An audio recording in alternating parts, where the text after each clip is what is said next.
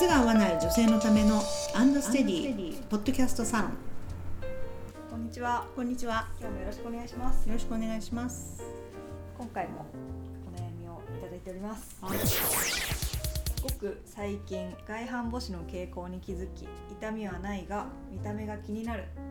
右は外反母趾、左はこんなことってあるのかと思いますが、小指が外反母趾のような感じに点々点。うん横脚ももともとあります。歩く時間が足りないのは分かっていますが座骨神経痛を患った後足の筋肉が働いてなかったせいかアーチが崩れたのはとてもショックです。うん。という。なるほど。お悩みでした。ショックですか。ショック。ショックですね。そうですね。はい。はいはい。まあでも原因は分かってるのでうん対策を立ててあとはやるだけかなっていううん。お話ですね、そうですねうん。ご自身で言ってますもんね。そうそうそう。だから、ただね,、えっとねもうちょっと知識をつけていただいたらいいかなと思うのが、うん。えっと、左はこんなことってあるのかと思いますが、うん。小指が外反母趾のような感じにうん。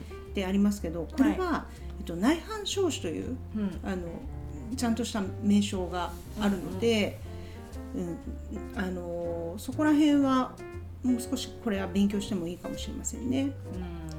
外反母趾というのは、えー母趾というのは親指ですね。はい。で体の中心から外、えっと、母趾が外に向かって反るから、母趾が外反するという意味で外反母趾、はい。逆に体を中心線に通ってはい。小指が内反内側に曲がるうんことを内反小趾というふうに言いますね。うんだからね原因は基本同じですね。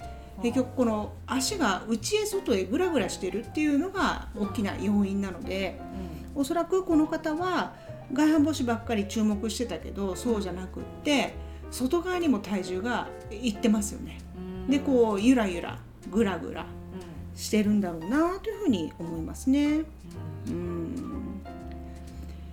そうね。あとはまあ外反母趾と横脚のセットなんですねこの方。うん。うん、みたいですね。横脚はもともとありますと。うん。座骨神経痛を患った後ってさらっと書いてあるけど、うん。結局これだって足が原因でしょそうなんですか、うん。やっぱり。そうなりますね。だから病気ではなくてこうん。う下半身の痛みのことをまあ総称してこういうふうに呼ぶわけじゃないですか、うん。はだからあのーその原因っていうのが足にあるって考えるのはとても自然なことですし、い。ね、横脚だし外反母趾だし内反小趾だしってうん。もうそれもえトラブルだらけじゃないですか。うん、うん、実は。そう。だからその揺れがもうなんか、ね、腰から下に影響を与えないはずもないし、うん。ね、だって顎関節症になっちゃう人もいるぐらいなんだからうん肩こりしたりねはだからまあそこら辺足をまずあ足にアプローチした方がいいんじゃないかなというふうに思います。い。でまあ痛みがあったからあんまり歩けてなかったんでしょうね。うん。うん。うんうん、だから足の筋肉が働いてなかったせいかアーチが崩れたのはとてもショックですというふうに書いてありますけど、うん。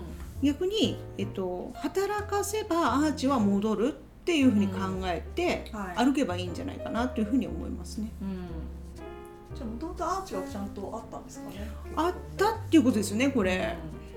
わかんないですよそれだって。ううん、アーチが。本当にあったのかな？そこまで皆さんね見ないから自分の足だって。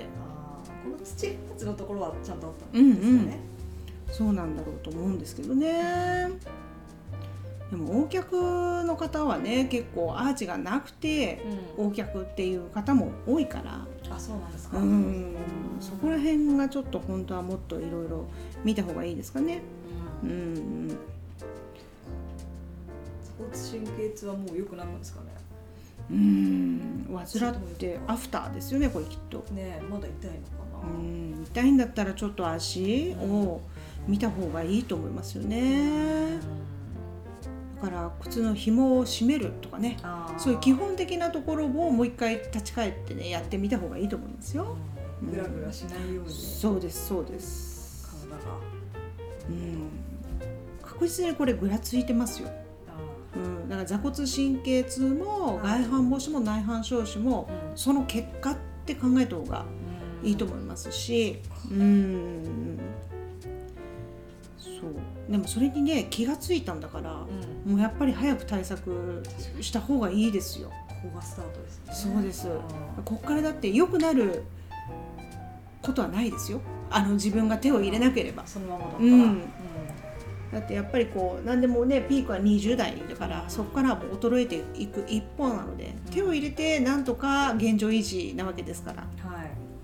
何もしなかったらどんどんどんどんいろいろ進んでいくしねはい。仕方がないことなんですが。なるほど。そうだからちょっとまずはまあでもこれだけちゃんとねいろいろうん。ね考えていらっしゃるから、はい、もうちょっと、うん、幸いね外反母趾の方には痛みはまだないみたいですしね。そうですね、うん。今のうちにねそう。痛みが出る前に。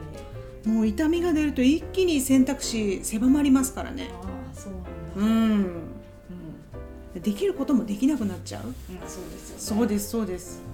歩きなさいよって言っても歩くともう痛いになっちゃうわけですよ。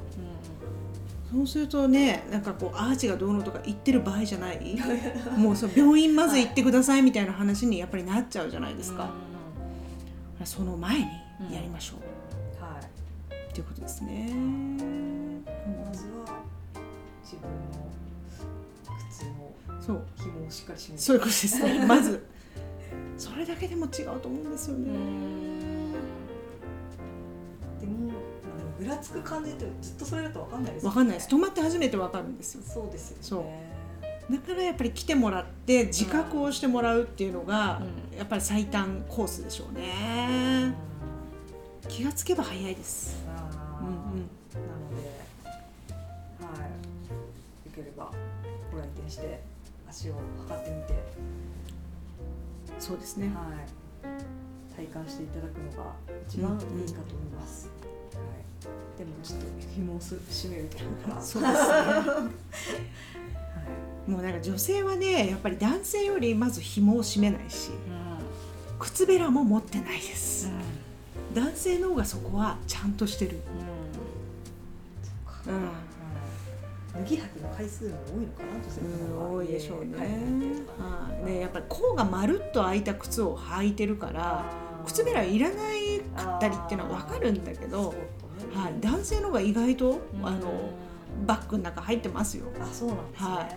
うん。はい。ということでぴったり合った靴を履いて体のね動きをなくしていただければとはい、思います。このようなお悩み番組へのご感想ご意見などを募集しております、えーエピソードの詳細欄にアンドステディのホームページの URL が貼ってありますのでお問い合わせフォームからお願いいたします。ありがとうございました。ありがとうございました。